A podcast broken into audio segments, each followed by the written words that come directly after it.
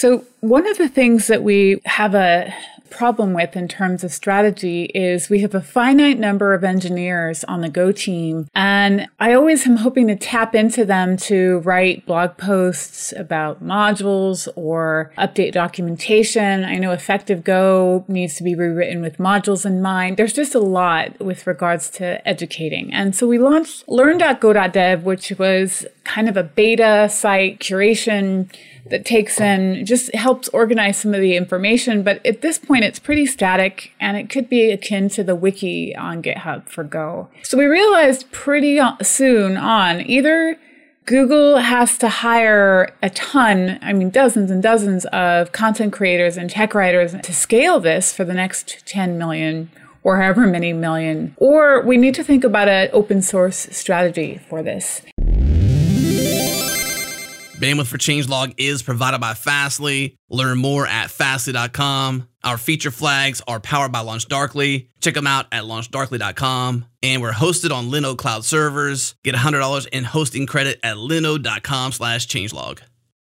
This episode is brought to you by DigitalOcean, Droplets, Managed Kubernetes, Managed Databases, Spaces, Object Storage, Volume Block Storage, Advanced Networking like Virtual Private Clouds and Cloud Firewalls, Developer Tooling like the robust API and CLI to make sure you can interact with your infrastructure the way you want to. DigitalOcean is designed for developers and built for businesses. Join over 150,000 businesses that develop, manage, and scale their applications with. Head to do.co slash changelog to get started with a $100 credit. Again, do.co slash changelog.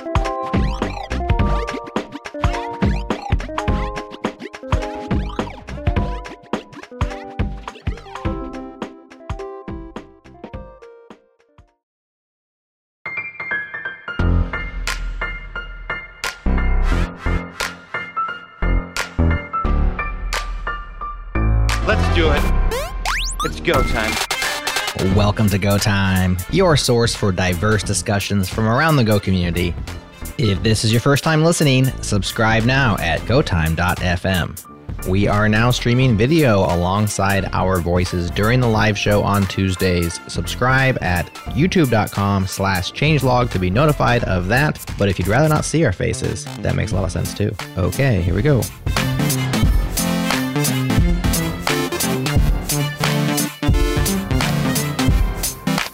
All right, welcome everybody. In this episode of Go Time, we're going to be talking about Play with Go. Um, this is a new project that was created by Marcos and Paul, our guests. So I guess I'll just start with introducing them. First, we have Paul Jolly. Paul, you want to say hi? Hi. And then we have Marcos Nils. Marcos, you want to say hi? Hola. Hi, everyone. Marcos here.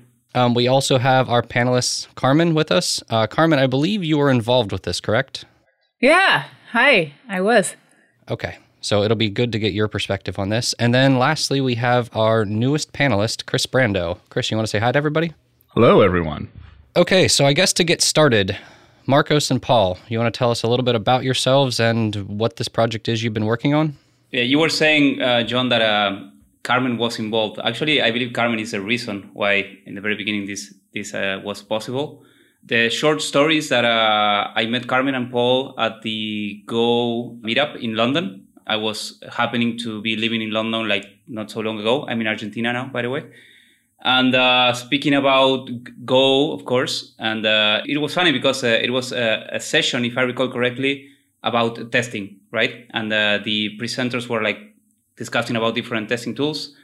And uh, after after the presentation, I, I reached to Carmen and, and, I told her, "Hey, I actually wrote a Go testing library, and I don't know if someone recalls. It's called Goblin. It was one of the first BDD libraries that was uh, written for Go, and then coming from the Node.js world. So what I try to do is basically replicate Mocha into Go.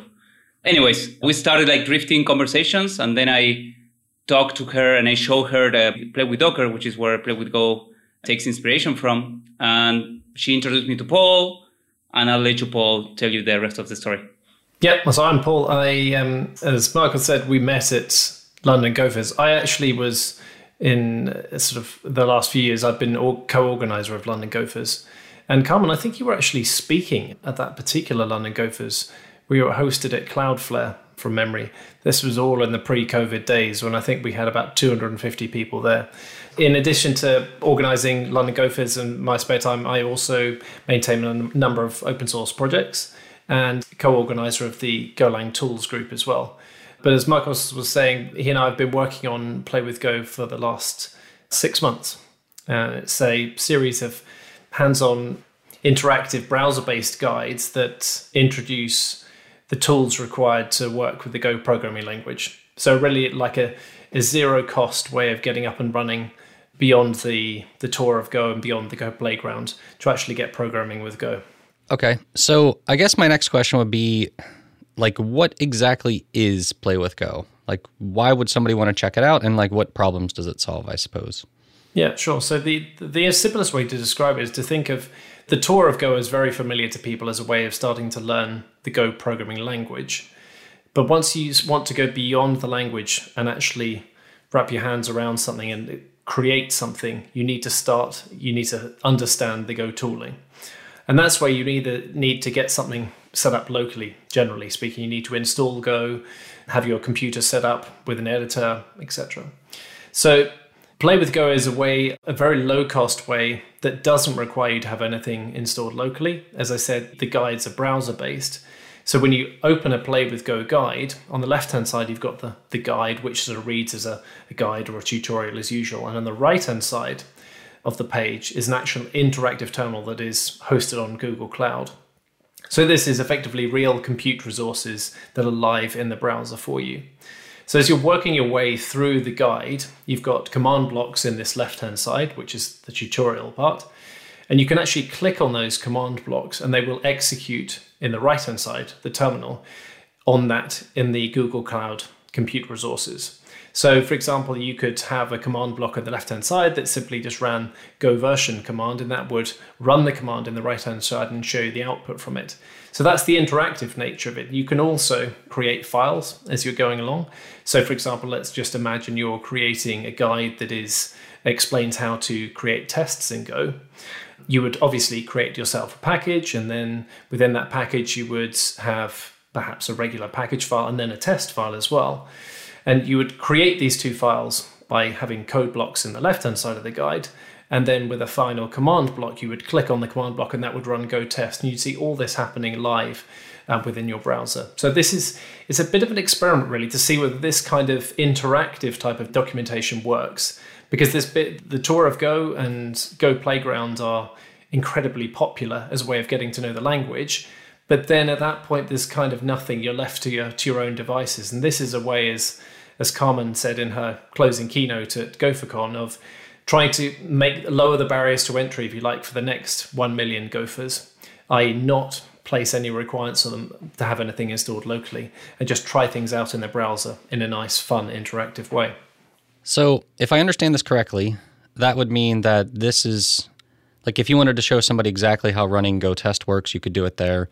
Um, but then you could also jump into other tools like gofumpt and things like that and actually show them how it formats code and, and different things like that. Absolutely, yeah. And it's not just limited to tools that sort of run just on that machine. As you can see, if you actually go to playwithgo.dev, there are a number of module based guides on there as well that show the full life cycle, if you like, of a module from just creating your first Go package to then creating and publishing a module to then actually getting that module through the Go proxy. So it is a, a, a really a beginning to end story when it comes to modules as well as tools themselves. So with something like this, do you imagine it being like I guess where I'm seeing this is uh or another use case is the fact that when modules are first introduced, it was sort of hard to wrap your head around it unless you actually grabbed the code that had it and installed it and then got to play with it a little bit. Uh, do you see this as something that would also help with that, where they're doing proposals and they can actually show documentation and see how it would work? Yeah, absolutely. And that's one of the things that um, we tried to do with the launch of Play with Go as well. Jay Conrod, who works on the Go team, actually put together a guide that demonstrates a new feature of modules that's going to be present in Go 116, which is the ability to retract a module version. So let's say, for example, you accidentally publish version 1 of your module when you didn't mean to, intended to stay on version 0, i.e., unstable. Module retraction allows you to say, no, hang on, that was an accident. I didn't mean to publish that. And so you can not only can you look at the documentation that Jay has already written for module retraction, but you can actually go and see how that how does that workflow actually pan out when you're doing it in practice. And so there's a full example there of you publishing a module, accidentally publishing a V1, etc. So yeah, it does give you a, a good way of demonstrating to other people okay, what does this actually feel like when you're using it? Is the UI UX around this tooling correct? And a, a form of early feedback, if you like, as well. Okay. Um, Marcos, you mentioned this was based on Play with Docker. Is that a similar type project? And is like what specifically about this makes it related to Go, or is there anything specific that's you know makes this more Go specific than Docker? Yes, good question. So Play with Docker is actually a project that I started with a friend that is called Jonathan. That we need, of course, to give him attribution because this uh, wouldn't have been possible without his efforts. We started it in 2018. It's it's funny because it was actually part of a hackathon project that we, did in a in a weekend, I believe, because you know you know we were busy developers. And the reason why we did that is because we saw, I believe, uh, someone that you know in the Go community, which is uh, Jerome Petazzoni from ex Docker employee. He was actually trying to teach Docker to people, you know, and, and the way that he did that in the past was provision a dedicated VM for each participant of his uh, workshops. And then he need to provide five VMs per student, right? Because you need to make a cluster and so on. And the, the UX around that experience wasn't the best one. So he basically, he like literally gave a piece of paper with, to each student that he had to print beforehand. And then each student would have to have a, like a, an SSH connection to the terminals. And then the whole thing uh, became very difficult to, to manage. So we were like looking at this workshop with Jonathan, and, and, then we said, hey, this could be easily done in the browser where you could have all your session in a single place. You can jump between terminals and you can run Docker there. You can expose services. You can access those services with a host name, super easy. And then in like, a, I believe it was one night that we sit and, and start doing some coding. And then we, we got the POC running. Of course, Play with Docker is an open source project and it's written in Go. And uh, after that, uh, as I said before, when I met Paul, I told him, hey, this could be easily translated to anything that's pretty much terminal based, right? Like either Go CLI, it could be any programming language. We even did a play with Kubernetes. It's also something that, that is based on play with Docker. We did play with Nomad and now play with Go, right? We, are trying to bring new experiences for just people that need to like learn through this uh, type of experience. So you said that Play with Docker is open source. Is Play with Go also open source? Yes, it is. Everything is open source. If you go to the Play with Go GitHub organization, you're gonna you're gonna find several repos there. Uh, you have uh, the Play with Go, which is the main repo that basically brings all the components together. There are different components that I, I, I believe Paul can explain them better. And then there are some other repos out there that are basically like the website, the tool that generates the guides and makes sure that the guide is consistent. And, and this is a very important point, uh, Jon, because you were mentioning about, for example, learning how to use modules, right? It is funny because if you go to the Go blog right now and you see the first blog entry about using modules, you're going to find that there were some examples using uh, Russ's repos in GitHub or like his uh, basically vanity URLs. And you're going to find that those uh, do not work right now, right? Because the URLs changed or I don't know, maybe the repos are in the wrong version right now. The benefit of Play with Go is because everything is automated and tested. We run the complete tests on each iteration. Like every time we do a commit, we add a, a new thing, we change a guide, we update a guide. Uh, Paul did an amazing job on rerunning that stuff const- constantly, so we can always guarantee that the tutorial is going to be updated and working. Yeah, so Jon, just back to your point on it being open source. Yeah, it is an open source project. One of the questions we've actually had from folks who've actually tried it out so far is why do you need me to log in when I'm accessing playwithgo.dev? And it's a great question, and it's kind of related to the fact that this is an open source project. We're not logging in in order to steal email addresses, but as I said sort of in the introduction, there's a real container that is running per guide that you launch within playwithgo.dev. So there are real compute resources and hence money that we are spending whenever anybody opens a guide. And so, yes, we are an open source project and we're funded by sponsors entirely. But the focus, as Marcos was saying, is that this really is a project that is by the community for the community. To to coin a bit of a, a phrase, there is that whilst it does look like this is an official Go project, this is an open source project, and the intention is that anybody should feel free to contribute in, in various different ways, whether that be just feedback on the site itself, contributing to Play with Go, Play with Docker, or any of the open source projects that are a part of it. Or if anybody wants to contribute content as well, there really is a sort of an open door as far as um, how we can make this content platform better. And as Marcos said, there's ways in which we've tried to lower the barrier to contributing by making sure that if anybody does contribute any content or any fixes, we can know instantly whether there are any problems with any of the existing guides. Should be a fairly resilient system. So you mentioned that it's a, funded project. Do you want to, before we move on, do you want to take a minute to just mention some of the? Do you remember who the sponsors are? I don't want to put you on the spot. Well, I think we should, uh, at this point, we should actually say a big thank you to Carmen because um, Marcos said that it was Carmen who helped originate this project, and it's been through the support of Carmen and her team at Google that this has actually happened in the first place. And I think in, along the lines of Carmen and her team sponsoring Static Check and TinyGo, that's where the support of Play with Go comes. It's sort of that same kind of sponsorship.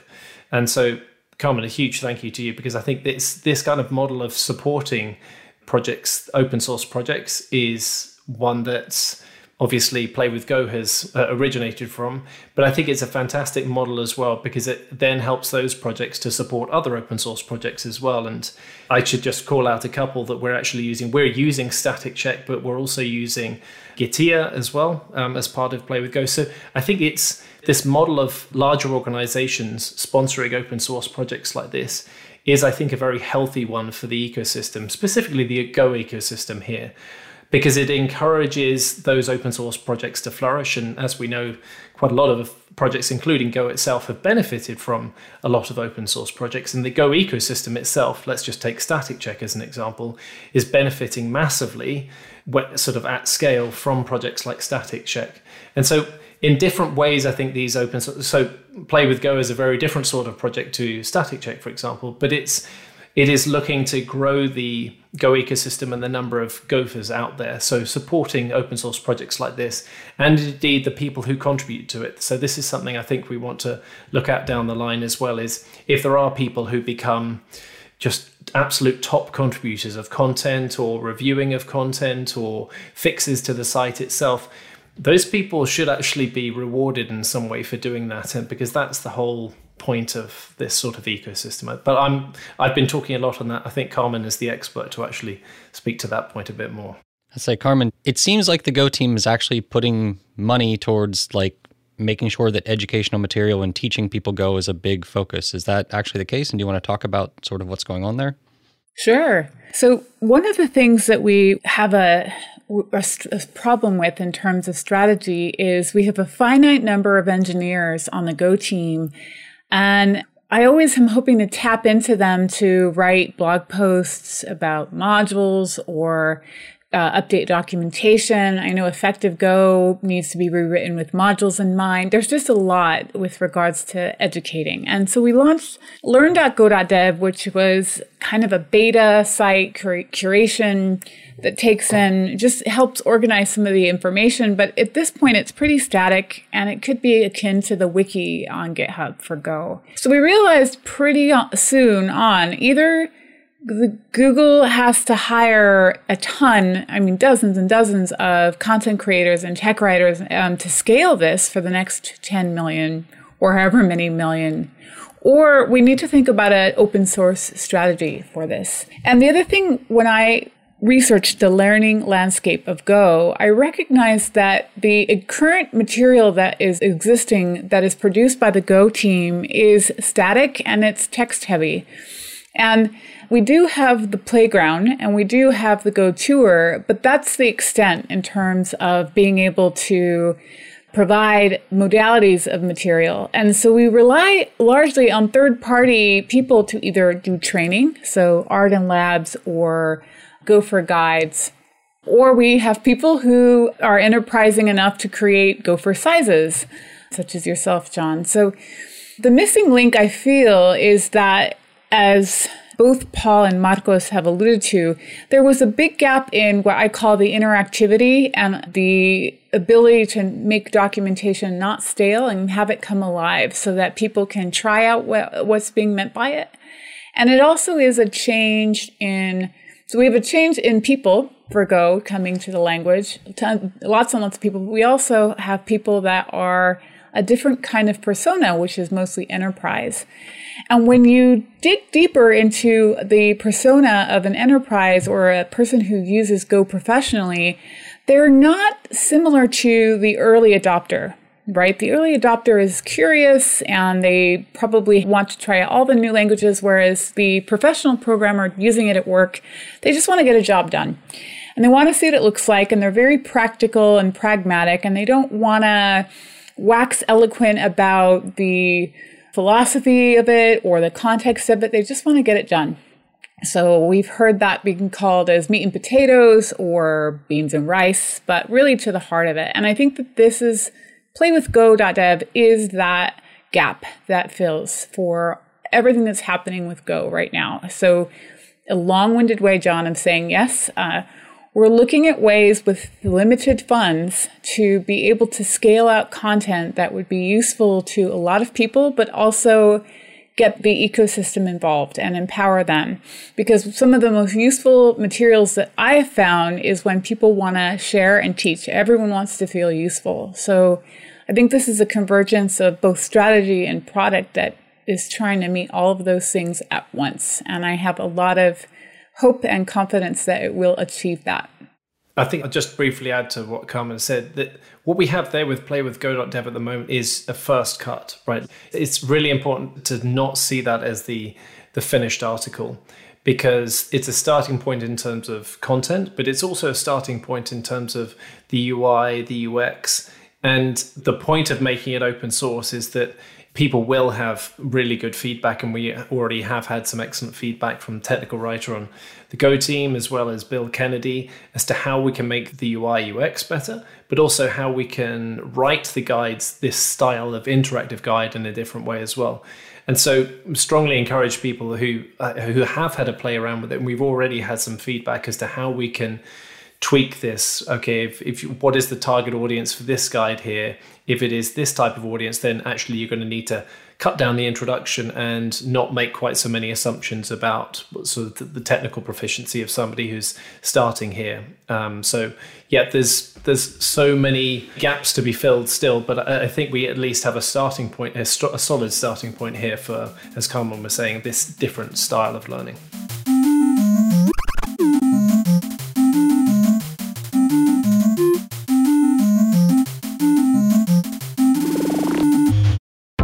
Much time does your team spend building and maintaining internal tooling? I'm talking about those behind the scenes apps, the ones no one else sees. The S3 uploader you built last year for the marketing team, that quick Firebase admin panel that lets you monitor key KPIs, maybe even the tool your data science team hacked together so they could provide custom ad spend analytics. Now, these are tools you need, so you build them, and that makes sense. But the question is could you have built them in less time, with less effort, and less overhead and maintenance required? And the answer to that question is yes. That's where Retool comes in. Rohan Chopra, engineering director at DoorDash, has this to say about Retool. Quote, the tools we've been able to quickly build with Retool have allowed us to empower and scale our local operators, all while reducing the dependency on engineering, end quote. Now, the internal tooling process at DoorDash was bogged down with manual data entry, missed handoffs, and long turnaround times. And after integrating Retool, DoorDash was able to cut the engineering time required to build tools by a factor of 10x and eliminate the error prone manual processes that plague their workflows. They were able to empower backend engineers who wouldn't otherwise be able to build front ends from scratch. And these engineers were able to build fully functional apps in Retool in hours, not days or weeks. Your next step is to try it free at retool.com slash changelog. Again, retool.com slash changelog.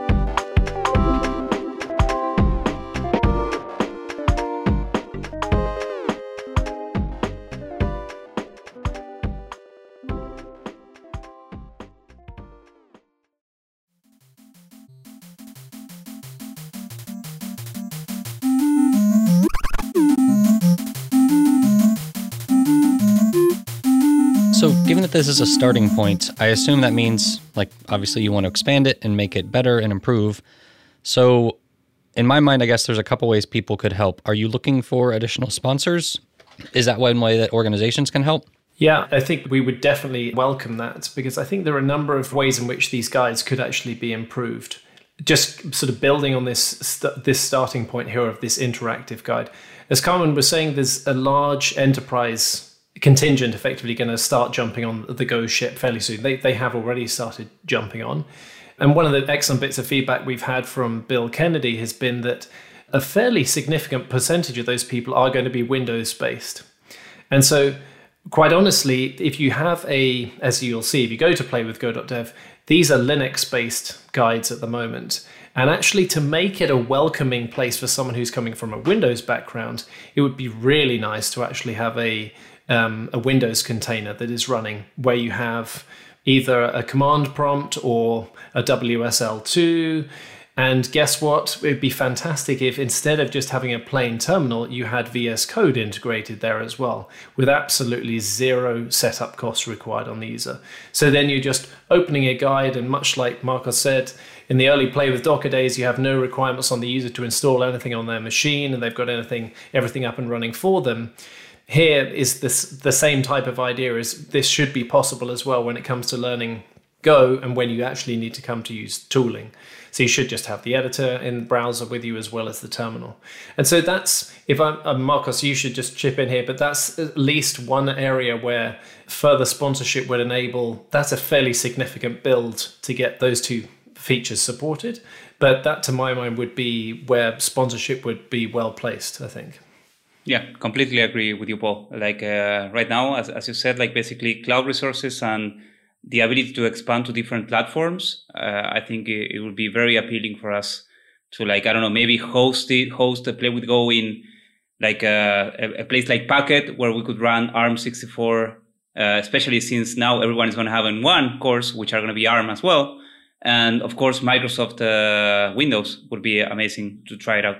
I think as well, it would if uh, sponsorship should also be considered to be going towards content creators as well. Much back to sort of Carmen's point is that this really needs to be viewed as as an exercise as well in trying to grow an ecosystem for creating content.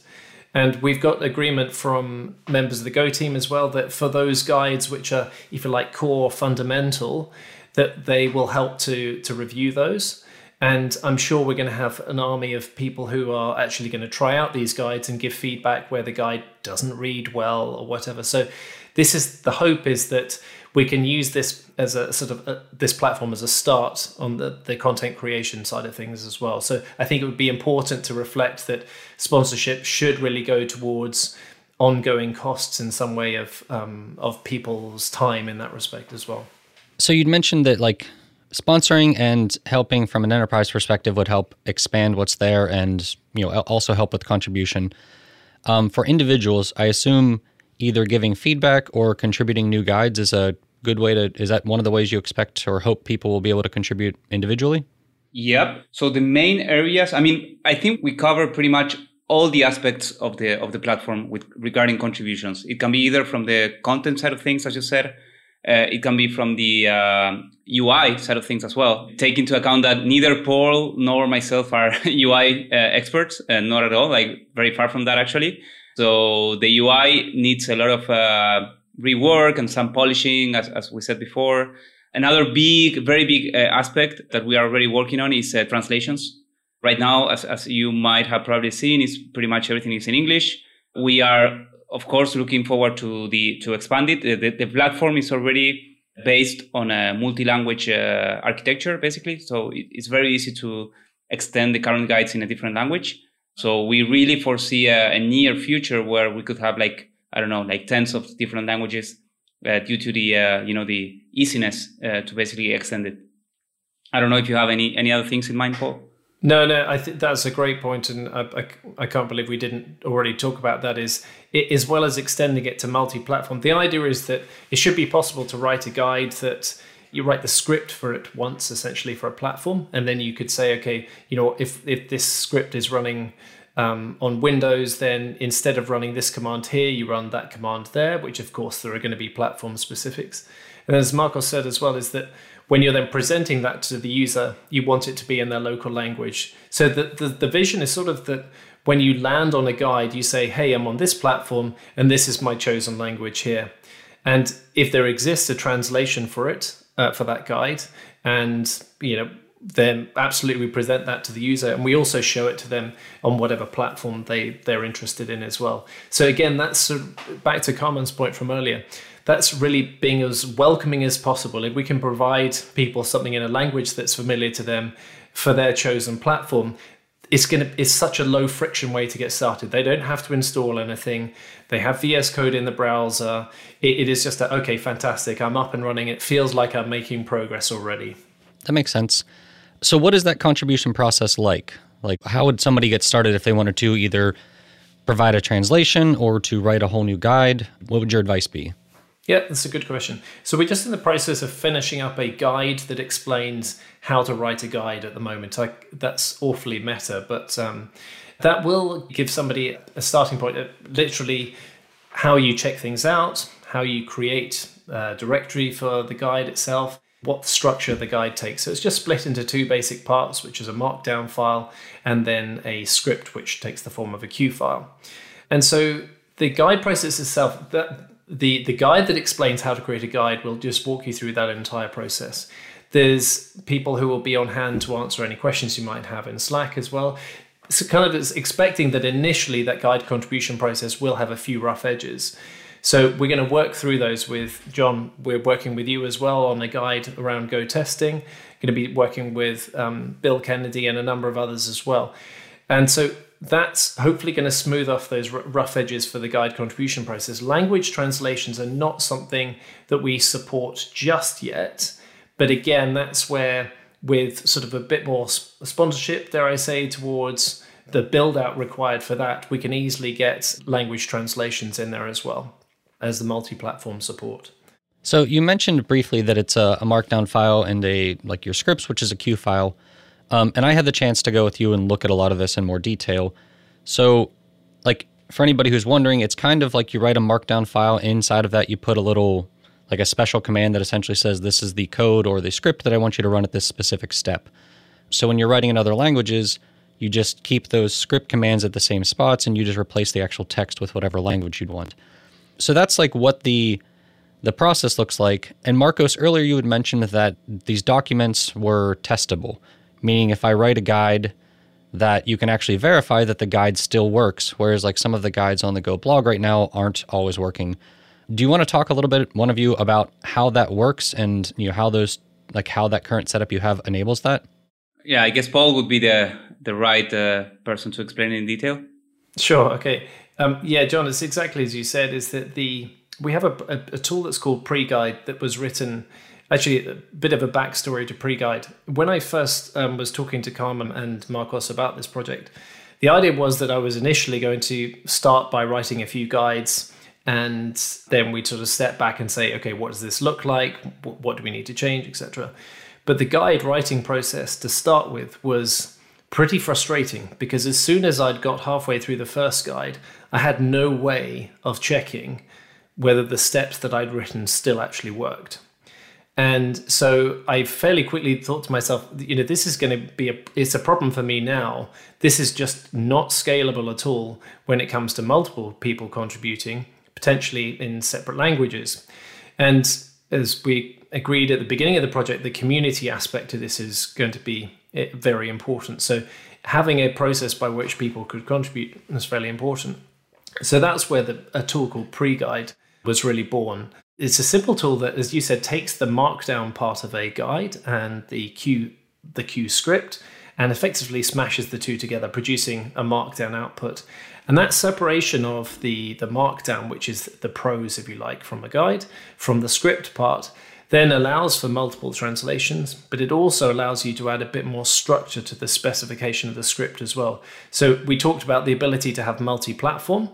If you've actually defined these steps in your guide in a more structured way, and we're using CUE for that, as I said, you can then much more easily say that actually, you know what, at step number five here, if we're running on Windows, instead you need to run these commands here or step number six, you know. So that allows you much more easily to have not only platform specific variations in your script, but even language translations as well. So the canonical Hello World program, you might actually choose to provide a localized version of that, which would require you to have a localized version of the file that you're running as well. So splitting apart the prose and the script was a key part of that. And the structure that CUE gives us within the script, script specification allows us, as I said, to have those specializations. Pre-guide is then just responsible for pulling all of that together, running a whole load of sanity checks. And so it effectively acts like a compiler as you're writing a guide. You can just have this very tight edit and compile iteration loop. And whenever you change anything within the script itself, as Marcos was saying earlier on, it actually just reruns the entire script to validate that all the steps work as you expect and that the output is as, as you expect as well. And Jon, as you were saying as well, then using this sort of text template style templating within the markdown file, pre-guide takes the output from the commands that have run in that automated process the commands that have run in pre-guide and then generates for you a markdown file and that's the markdown file that you ultimately see rendered on the play with go website that is the combination of the template the markdown template and the script output as well that's really really neat like for anybody listening who's kind of curious what this also enables is let's say go releases 1.17 or go 2 or whatever they could actually take all the guides run them and see if they work in go 2 and you know they would actually know immediately which ones work for it and which ones don't. So if you've ever gone on the internet and read a tutorial and been like, okay, this is exactly what I want, and then you realize that nothing works because it's an old version of whatever you're using, this will hopefully prevent that type of issue and really make it easy for them to maintain. And, and even if you need to update a guide, you don't have to get rid of the old one. You can almost have like a guide for the new version and a guide for the old version and have that backwards compatibility. Yep, that's exactly it. So uh, just to build on that slightly is this is something else that we have the the effectively the building blocks for it, but will just require a tiny bit more build. Um, is this concept of multiple scenarios, and multiple scenarios are sort of like a variation of the multi-platform support. But Jon, just as you were saying, you would have multiple scenarios for say like go 115 go 116 because there are subtle differences between um, versions where, where the command, command go is concerned the output is slightly different. And if you're not able to show the user a guide in the version of Go that they're using, it's quite easy to get spooked sometimes by something that's not quite working as you expect. And with Go 116 in particular, there are some subtle changes to the way that modules work that will actually require that nuance to be explained, particularly if you're coming from Go 115. So, yes, not only do we have all of these, as Marcos was saying early on, we have all of these guides being checked in CI every time there's a change made to any of them. It's trivial to say, okay, it's time for us to release all these guides as Go 116. What changes are actually required in them? Uh, and then we'd be able to validate them and then publish those with confidence that every single one of the guides works. I'm also kind of wondering if this would be a helpful tool for library maintainers. Uh, if there could be like an integration, because I know one of the things I always struggle with is when I like find a new package that I want to use, and it's just like, oh, all right, how do I get started with this thing? How do I how do I actually use it? It'd be really helpful if there was just like an easy guide that the maintainer could just update that has like, okay, here are the steps you need to do. Here's exactly what you need to do to use this package or this library. Yep. Yeah, Kris, that's that's exactly right. Not only what we just mentioned about the, the fact about writing guides, but it, we realized that this also allows to close the gap between the language maintainers uh, or contributors and users, right? Because imagine that you develop a new feature or you want to get immediate feedback about like a, uh, something that you you're basically coding, and instead of writing a, a, like a comment in GitHub or some something like and and the, the, fact that you have to tell people to clone or like fetch the latest changes from a branch and build the, the thing locally, you could just, for example, leverage on Play with Go, like uh, quotes, we're looking for a sponsorship, and uh, basically have a way to show that to your community super easy and, and super fast and telling your your users, hey, can you please go to this try it out and give me uh, feedback to see if that's the expected UX, functionality, whatever. And maybe eventually you could even start playing in a, some sort of like a sandbox and then share that session to someone else so they can reproduce what, uh, what you're also doing there, like similar to the Go Tour, but imagine it for CLI tools as well. I believe that the possibilities here are, are like uh, endless. Uh, it's just a matter of putting the focus right now on teaching Go, the community, and, and see what are the immediate quick wins we can do for people to get engaged on the project. Marcos mentions a really important point for the future, which is we talk about ecosystems, and this tool can be that force multiplier for library authors, for companies that are trying to ignite their own open source communities based on Go. And so I just think, again, when I think about all the things that this can enable and the new future of open source, I know that sounds very uh, uh, pie in the sky, but I think that the old open source, which is static and just text driven, is going to be no more in a couple years. And this is the harbinger. We're going to see READMEs that are interactive. We're going to see issues where you can click and test there instead of having to, like Marco say, uh, get your own environment set up, right? This can be just such a way to bridge the gap between beginners for whom not only do they have to learn all the things in order to be able to contribute, but they also have to overcome the biggest gap of all, which is the setup, which was mine for years. I think I lost one or two years about seven or eight years ago because I was too shy to ask about the setup and I thought it was just me. And then people were like, no, it's this janky thing that you got to do and you got to pull in this thing and we forgot to document it and whatever. And so if this is just done for you, then you can get right to it and then learn along the way. Kris, I've actually got a really good example um, to pick up on the point. Gio is a project I think that's actually been talked about on Go Time before as well.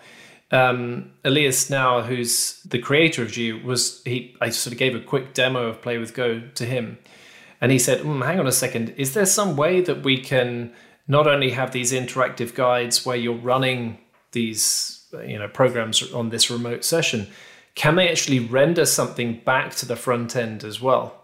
Because Gio is it being a, very much a visual thing. Obviously, it's pre- it's going to be pretty useless to run a Gio program on a, a headless remote container. Can we render the results back to the front end? And again, that's absolutely something we can do because Gio is cross-platform and can render via WebAssembly. That's the plan is to try and give that a try as well. So Gio would be able to use something like Play with Go to not only, as you said, Kris, explain, okay, this is how you would get started with your first Gio application, but actually render the results to you as well. So then if you can imagine this sort of interactive environment where you've got the VS Code there as well, the user hasn't actually had to install anything at all, and they're already running a graphical Go application within the browser. And so that's a pretty a pretty powerful offering, I think, exactly as Carmen said, because it, it just cuts out all that friction for people who are getting started. And I don't think back when I started programming what sort of friction there was, particularly when it came to Linux or anything like that. It, it's just a, a, very, very different story these days. And I think it's a, it's a good one for newcomers to the language. I'm also kind of thinking of uh, the playground, which I think is like a natural kind of like extension of this at some point. Because I know there's lots of times where I have like some application or some little thing I want to try out, and my like modules directory is filled with all these like x dot chris dot whatever of just like oh I, I want to play with this little thing but like I can't go to the playground so I can't import other packages into the playground. And this just feels like uh, kind of like a precursor to us actually having a playground where we can like import third party packages and maybe even have something that's a little bit like a like a gist where it's just like oh like here's like my files here's everything why do you like go run them? And I can share them with other people and collaborate. Yeah, I think to the to the credit of the Go Playground, it has actually got some limited support for third party imports at the moment. It's limited somewhat by uh, how long it takes to then download, fetch, and install those. I think there's it's a fairly conservative limit there. But I, I think you're right, Kris. Is that and this was kind of the thinking with getting this full life cycle of module publishing going as well, because so many guides that I started looking at, and I've been looking at the vgo modules and vgo since the early days, which is almost three years ago now, unbelievably. Is that so many of them stopped at saying, "All right," and now at this point you git push, and then there's quite a lot of hand waving going on, saying, "Oh, you git push, and then you you can do a go get, and oh, you tag, and you push that tag." And you're stuck. If you can't follow something at that point or and or it's not working, then you are stuck.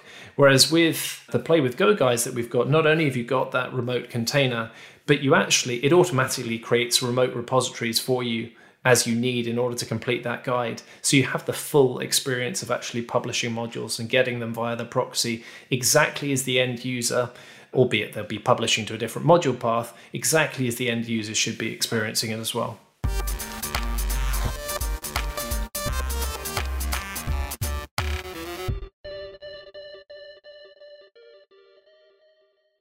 What's up, friends? Have you ever seen a problem thought to yourself, I bet I could do that better? Our friends at Equinix agree. Equinix is the world's digital infrastructure company, and they've been connecting and powering the digital world for over 20 years now. They just launched a new product called Equinix Metal. It's built from the ground up to empower developers with low latency, high performance infrastructure anywhere. We'd love for you to try it out and give them your feedback. Visit info.equinixmetal.com slash changelog to get $500 in free credit to play with, plus a rad t-shirt. Again, info.equinixmetal.com slash changelog, get $500 in free credit. Equinix Metal, build freely.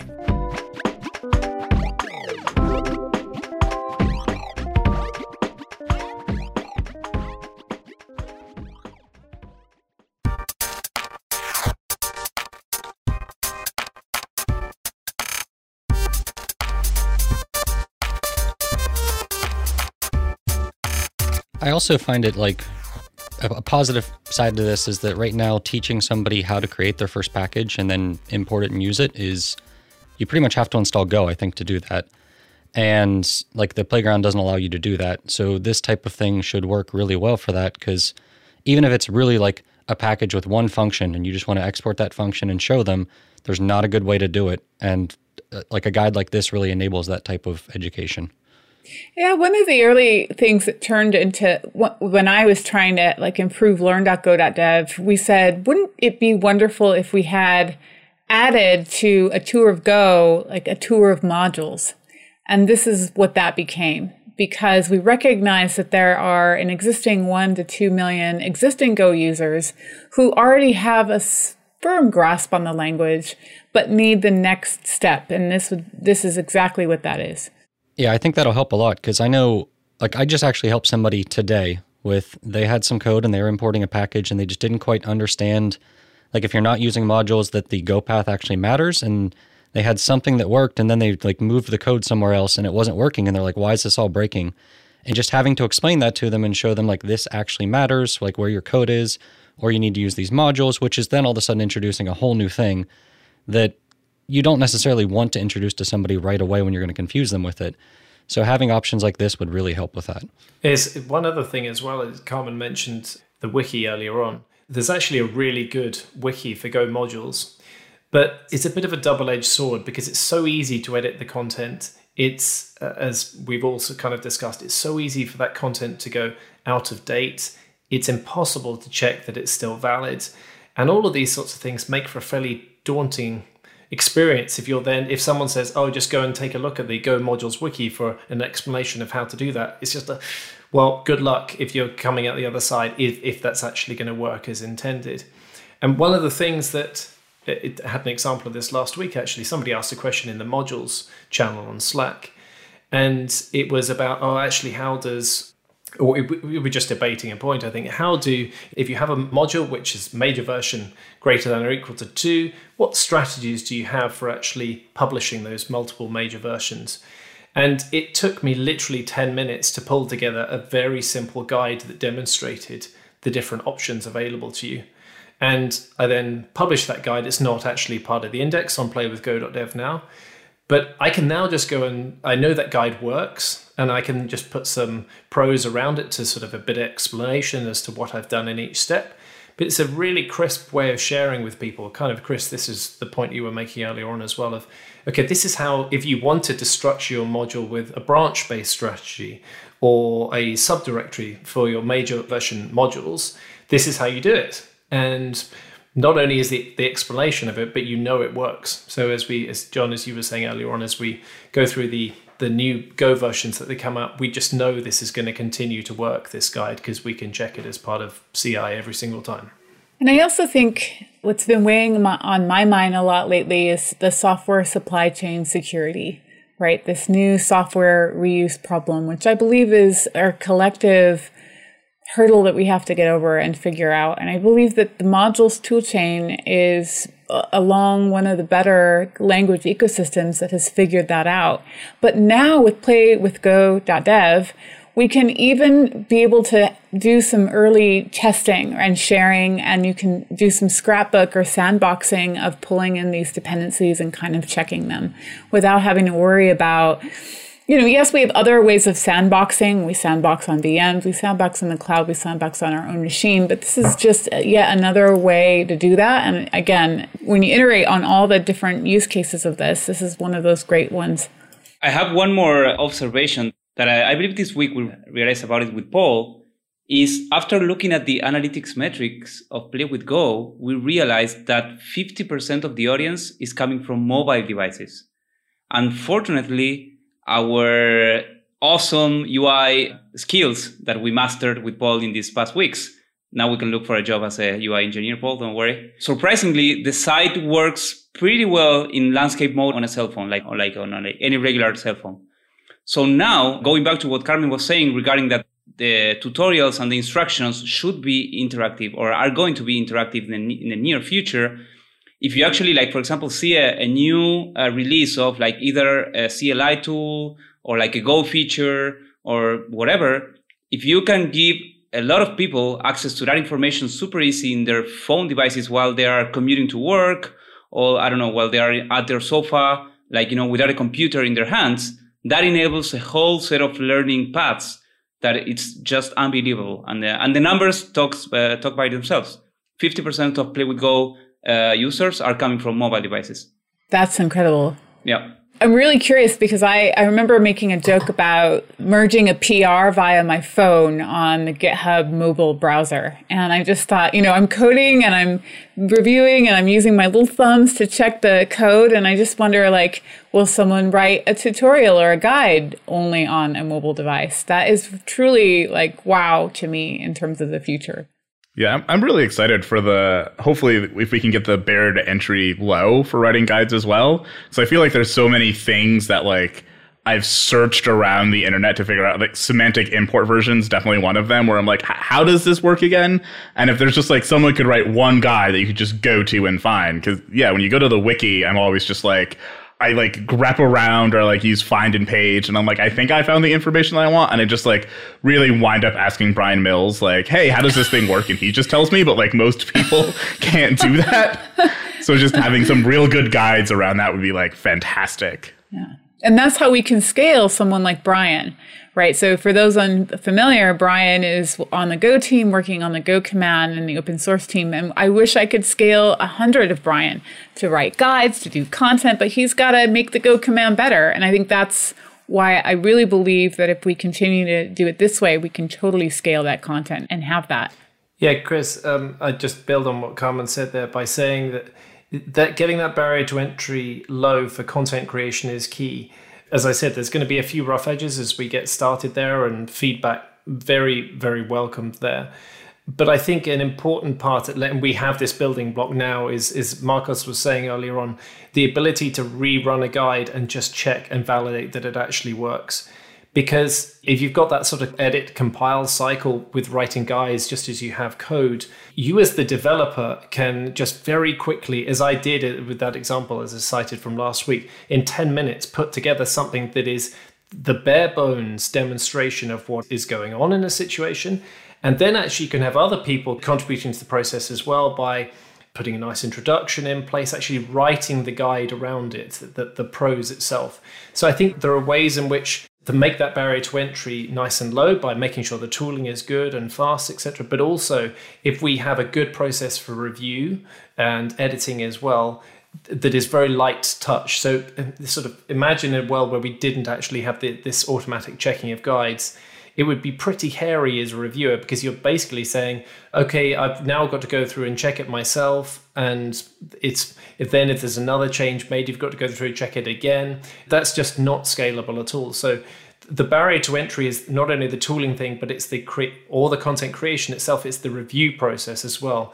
So that's where picking up on Carmen's point. Yes, we need more Bryans and Jays, absolutely. But if we can make their job of review of these guides much simpler, then that's how we can scale things as well. And I'm saying this very much in the context of the Go command, but Kris, back to your earlier point, could this be used for other tools, other libraries, etc.? Absolutely. So the tools and technology, if you like, that exists for Play with Go is open source, and it should be able to be used for other other people as well. So, so if people have additional questions or they want to learn more, where do you recommend they go at this point? So, best place to start is play-with-go.dev. That is the main site. And we've got play with at play with go is the twitter handle.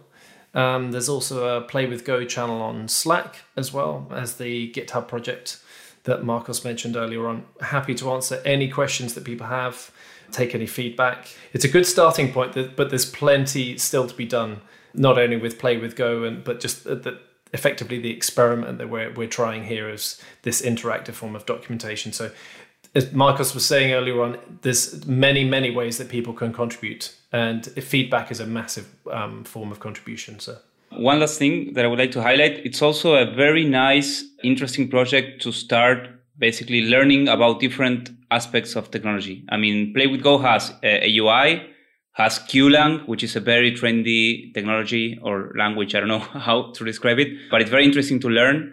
It has Go, of course it has infrastructure. It has containers because all the infra is running on containers. It has Docker. So it has security concerns because uh, as you may imagine, running a, a, container where you can basically compile and write code and like basically play funky with, uh, you know, bandwidth and some things. It's a challenge as well. So if you are into DevOps coding, UI, content creation, UX, whatever you feel like you can contribute, please talk to us so we can like help you out in whatever you need. And we're going to be starting to mark issues in the GitHub issue tracker as good first time issues, help wanted, so categorize things a bit better. And Marcos also had the suggestion of pulling together a, uh, a GitHub project board so people can see, okay, where are we now? What things are, are planned? But kind of, Jon, back to your earlier question about sponsorship. If sponsorship will actually help this project to live on in terms of its infrastructure costs, but also kind of where it goes next. So we're kind of running out of time and I forgot to prep you both with this, so I apologize. But it's time for our unpopular opinion segment. I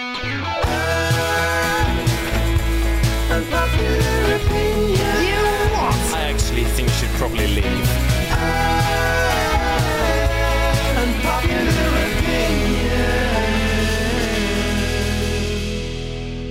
So if you've never heard Go Time, basically if you have one and you want to share, we ask you to share an unpopular opinion. It can be related to tech or anything at all. I'm trying to think of some past examples. Like one example was that the subway, I think, was the fastest form of transit in New York.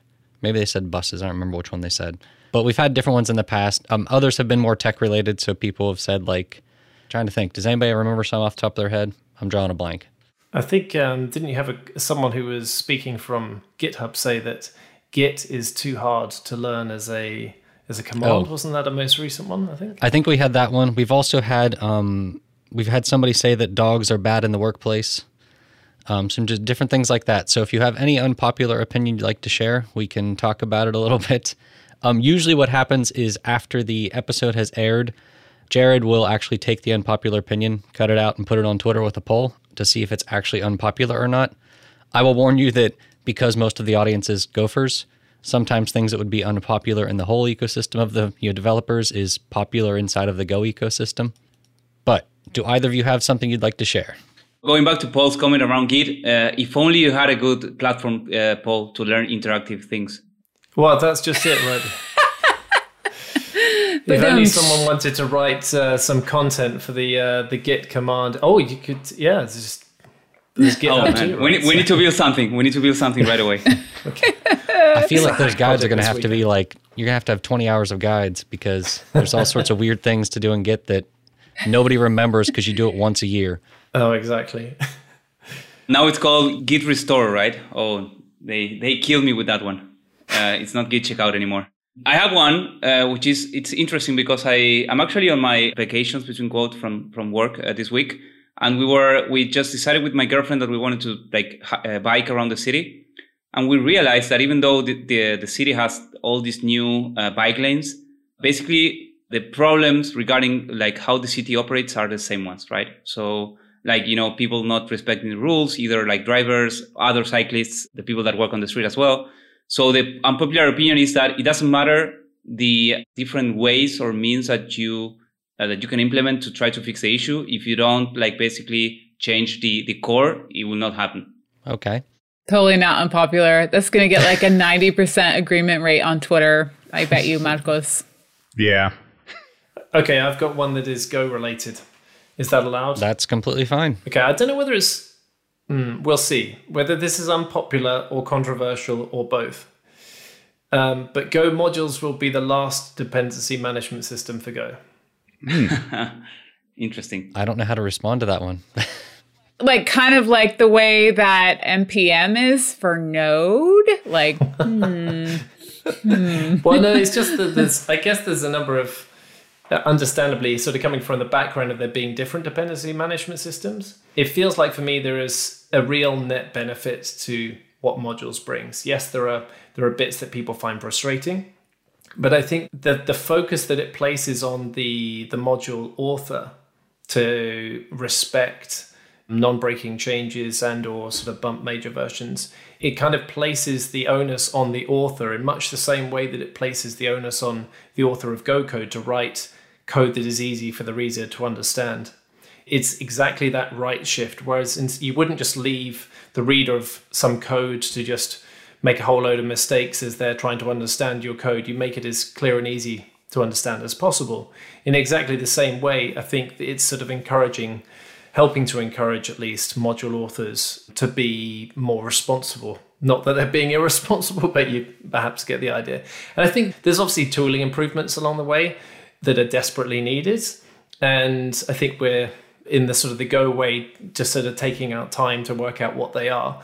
But it, it does feel like modules is very much a net positive to things. And so the unpopular slash controversial opinion is that it will be the last dependency management system there will be no others. For Go, right? For Go, yeah. Well, I mean, there's other languages are welcome to copy, and guess what? There is another language that is uh, going to copy Go's module-based. Uh, CUE is going to follow the module and package-based approach. It's influenced extremely heavily by the way that Go works and its tooling works, and the modules will follow a very similar pattern it would probably be more interesting if like Peter Bourgon, I think that's how you pronounce his last name, was here because I I don't know if he would agree with you on that one. I don't think he likes semantic versioning. I think is the bigger underlying issue. And if you get rid of semantic versioning, I don't know if Go modules would stick around or not.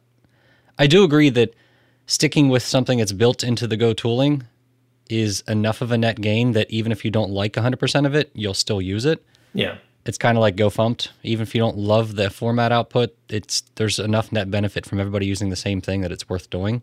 But 10 years later, gofmt now becomes ossified into the way that modern programming languages put, you know, add as a feature, right? We do mm-hmm. not want to fight over tabs and spaces and also the other benefits that it provides.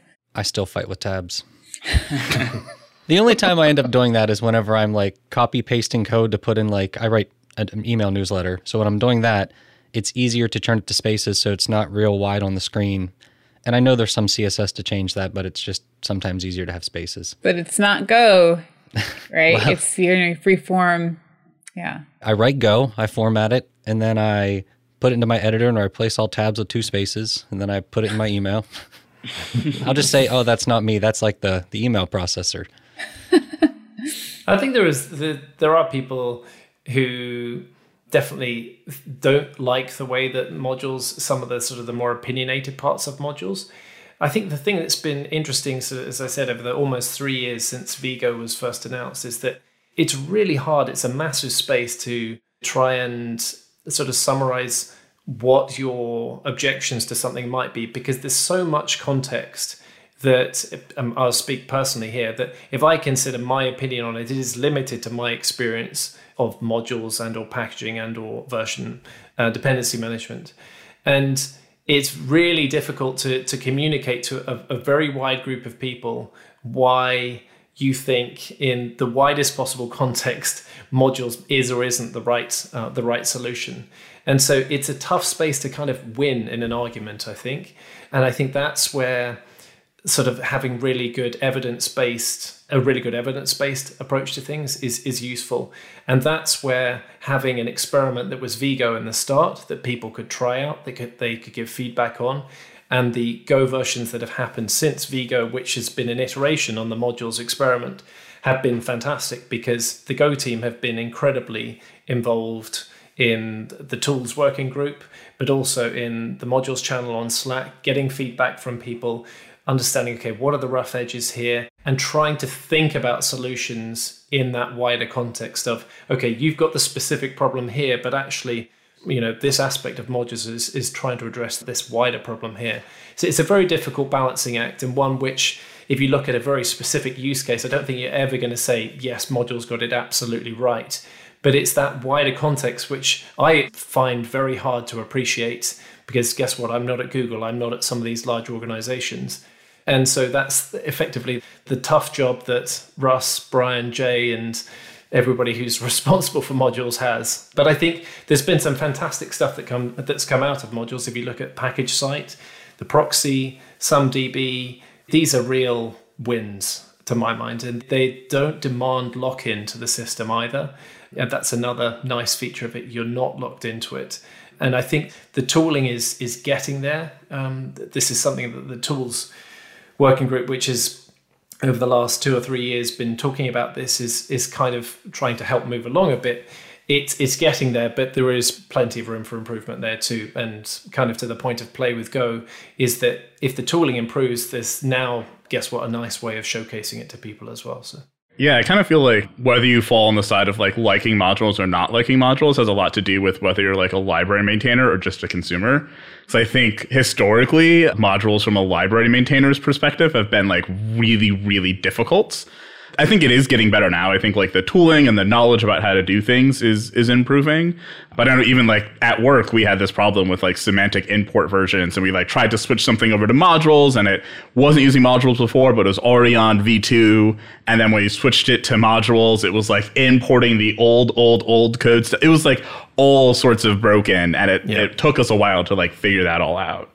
I really wish that we'd had play with go.dev two years ago, where we could spin up guides that demonstrated to people, hey, you're in this situation. Because this was actually one of the examples that um, Bill Kennedy gave his feedback. He said, you know what, you can do these as guides, but you could also present them to people as problem solving situations as well.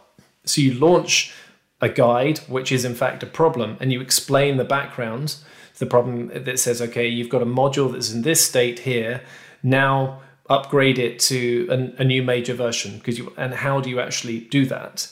And so you can present challenges to people in this type of environment as well as a way of enforcing learning. So yeah Kris it's kind of the frustrations that people have. It would be great to just say okay let's just write a guide from that or let's write an explanation of how you get yourself out of how you get yourself out of a hole. Because guess what? That's what we should be doing is providing um, examples, documentation to people that help them when they find themselves in a bit of a, a corner that, okay, the tooling has landed them in fundamentally. That type of tool would help a lot with like misunderstandings too. Because I remember when vgo first launched, people misunderstood how it worked pretty drastically in some ways. And all it took was like actually grabbing the tools and running it locally to verify that what you thought was like a bad idea wasn't actually how it worked. But the number of people who didn't do that seemed astronomically high, especially on like Hacker News and sites like that, where they might not have even been Go developers, and they're just like, "This is a terrible idea," and you know, people like to uh, read the headlines and comment. so it could definitely help on that like type of situation. Yeah, for sure, and that was, I think, part of the thinking behind Jay's module retraction guide. Um, it just gives people a zero cost way of having a click through and seeing, oh, okay, this is how module retraction works. Fantastic that's going to solve my use case. Done. Okay, so I think that about wraps it up. Is there anything else that you guys wanted to talk about, mention, to bring up that I did not get to? I think that just about covers it from. Yeah, I think that's it from from my side as well. We can say a big thank you to Carmen again. Mm-hmm. Well, Paul, Marcos, thank you for joining us and explaining everything. Carmen, thank you as well. It's been a while since we've had you. Kris, it's good to have you on your uh, first episode as a as a host. This is what your third or fourth episode total, though. Uh, third. Okay. It, it, it, almost doesn't count at that point then. I'm sorry. Your old hat by then. Once you've been on the show twice, it's just like, ah, eh, he's just here all the time.